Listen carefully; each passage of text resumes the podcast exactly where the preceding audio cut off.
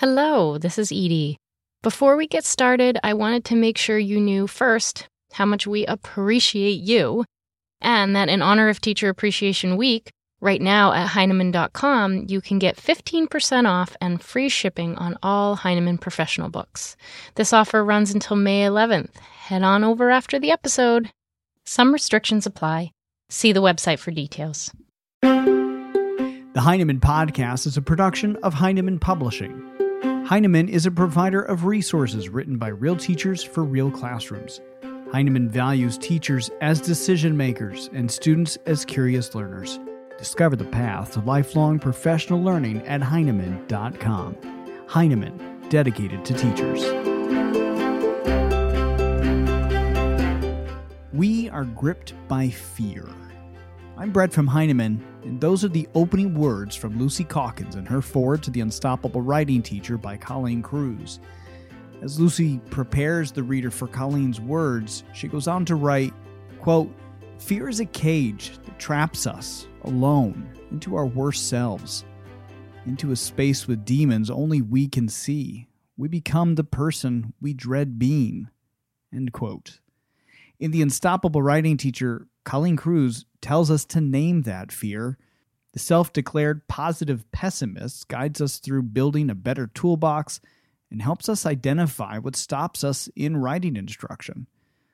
Colleen's honesty is on full display throughout The Unstoppable Writing Teacher, so I started out by asking about her anxieties and why it was important to include them in the book one of the things I learned pretty early on in life, I think probably from my mother, was that when you make things public, when you bring things into the light, they're less scary. Mm-hmm. The proverbial pile of laundry in the corner of your bedroom that you think is a monster.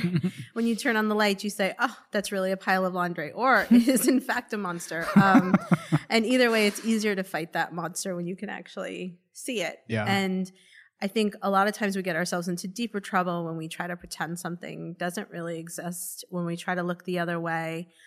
Even things like in our own personal lives, like feeling doubts about a relationship with somebody or concerns about a parenting decision. Mm-hmm. I think when we keep those a secret and we try to put just our best face, I think we set ourselves up for actual failure. I think you're, or at least I know I am less likely to feel like a failure when. Mm-hmm um, I've put my problems out there. And I feel like communities step up when you put those things yeah. out there. I'm more likely to get help and assistance for problems when I say them. And I also think there's a stigma around having struggles and challenges that I feel we should get rid of. I think I do strongly believe that challenges and struggles are what make life interesting. It's why we read stories. It's when we look at the end of a day, it's it's the fact that we overcame a, a struggle or a challenge that makes us feel like our lives were worth living. So that's why I think it's really important to keep talking about those things. You know, one of the things that you talk about in the book is we confuse the writing and the writer. Mm-hmm. Why do we do that? the first time I heard that was Lucy Calkins, like, oh gosh, it was like 1995, I think, the first time I heard her do a keynote and she said something about teaching the writer, not the writing. And it, and it felt like I got hit by a lightning bolt, like, mm-hmm. cause I had realized that's exactly what I do as a, as a teacher is I foc- I think often what we do is we focus on what we see in front of us. And so when we look at student writing, we literally look at the concrete evidence in front of us and we want to make that concrete piece of evidence in front of us better or stronger. Mm-hmm. It's a lot harder to look at a child and see what he or she could do, his or her potential, what's not there, mm-hmm. and try to make it happen. And I think so it, it is challenging for us to teach almost into a void, into possibility, into into absence of something mm-hmm. often. Sometimes there's some some signs that the child can go this way. Um, and I think so because because you're sort of the difference is teaching into something that's concrete versus something that's imagined. I think that's part of what we do it.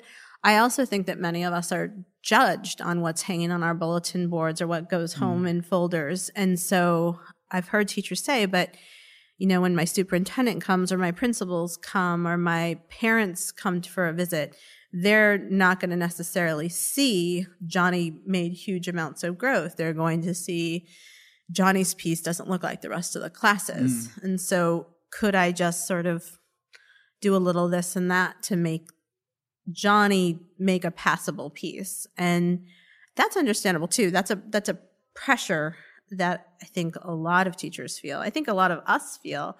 You know, if you've ever had a party, how many of us like pretend to clean the house and then shove everything into one closet Yeah. when really we should use that opportunity to clean the house? Um, and I think that as teachers, um, the challenge is completely understandable. Mhm. I also think it's short sighted. And I think if we want to have a legacy to, to the work that we do, if we want kids to remember us in 20, 30 years or to go to college thinking fondly of us, it's not just that one piece about, you know, their aunt and the chocolate bar. It, it, it's got to be about their year with you and the, Mhm. and the trajectory of the body of work the child did with you. One challenge you write about in the book, uh, you were welcomed to a young man named Samir who came into your classroom from Yemen. When his father brought him in, he announced that he didn't know any English. And you immediately, in your writing, give us a glimpse into your internal panic on how to teach him without knowing his language. What did you learn from that experience? Oh gosh, there. I learned a. I learned many, many things from that experience. One is my own false conception of if I have this, then I can do that. I'd had students in my class who spoke Spanish in the past, and I felt really comfortable working with them. I'd had students who spoke French, and even though I wasn't fluent in French, I felt like I knew a couple of words or I knew something about the culture. But when with this particular student, I didn't know his alphabet, I didn't know the sounds, I didn't feel like I particularly knew the culture. Mm-hmm. And what I failed to realize is probably some of the things I'd been doing in the past, which is when I worked with a child who spoke Spanish, the, the knowledge of Spanish that I had didn't necessarily affect my knowledge of ability to teach English to an English language learner. It sort of masked my own lack of knowledge in strategy and skill for teaching those students. So Samir taught me to learn how to teach Mhm. um, somebody who uh, was learning English.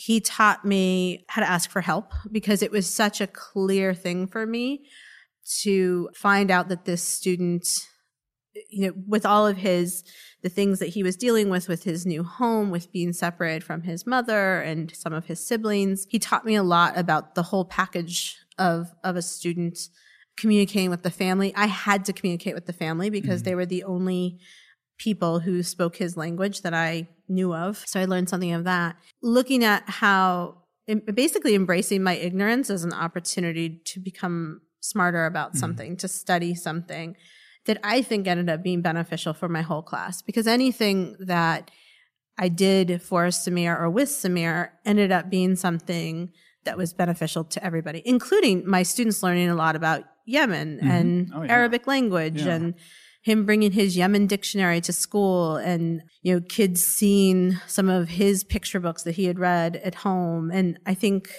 there was a beauty in that that if I had thought I knew all that I would have I would have lost. Throughout the book, you go back and forth between two thoughts what stops us and seeing opportunities. Why was that important?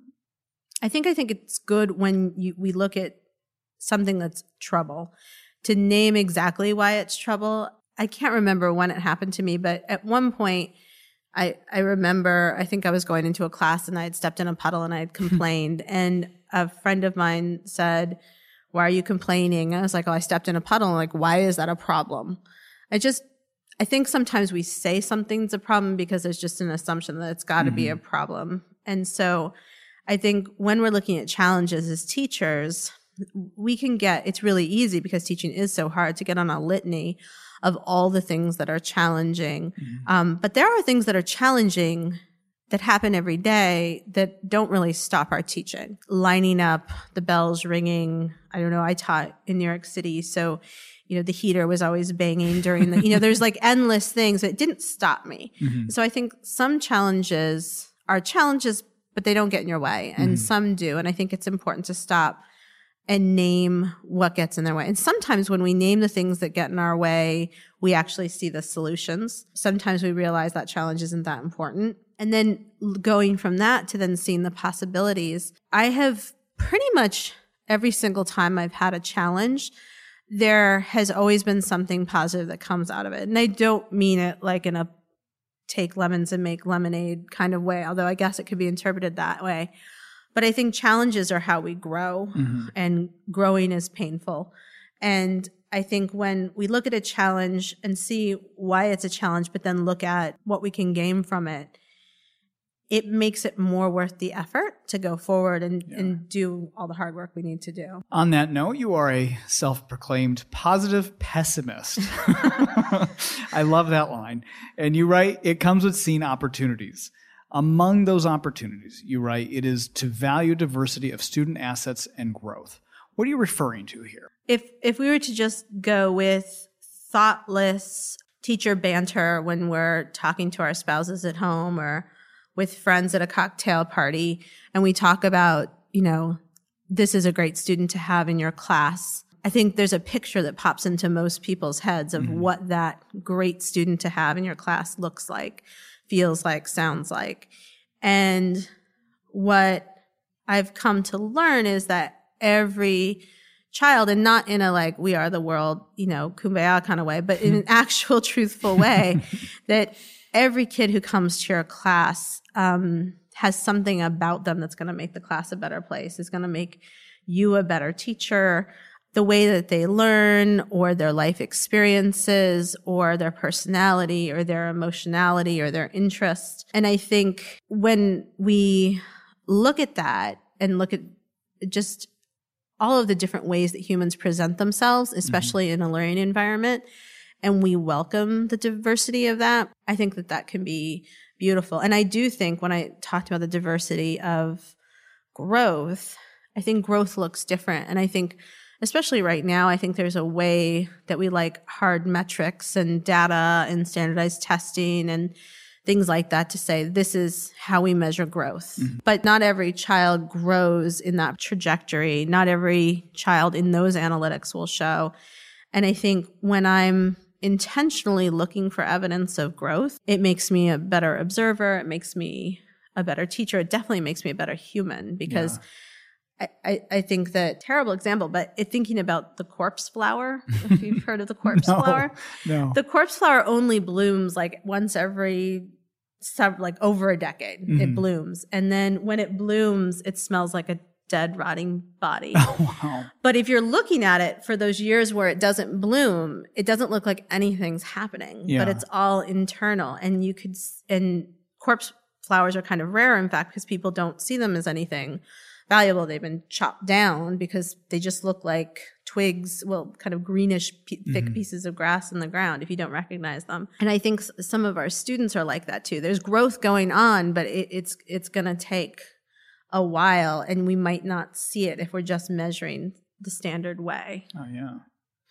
Um, you mentioned interests a moment ago, and you know I've seen you talk about the power of bringing pop culture into the classroom a couple of times, and I, I love your talk on this. But you know, some teachers are hesitant or they don't know how to begin. How do you approach bringing pop culture into the classroom, and and what is your advice? I think when it comes to pop culture in the classroom, one of the first things that I usually suggest to people is to realize that pop culture is only pop culture because of time. Mhm. We never know what culture is going to be considered fine art at some point.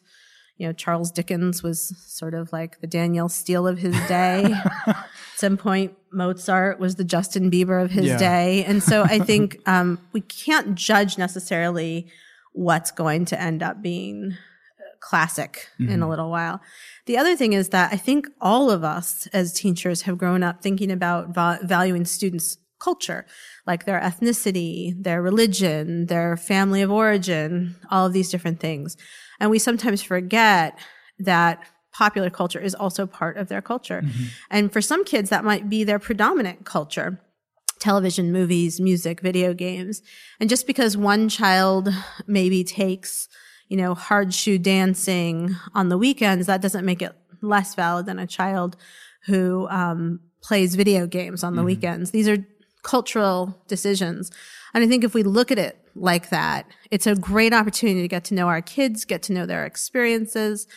It's also a great way to connect with them mm-hmm. because even if students aren't fans of pop culture or not fans of the particular pop culture that you picked to look at with your kids. They do, well, they like to hate watch.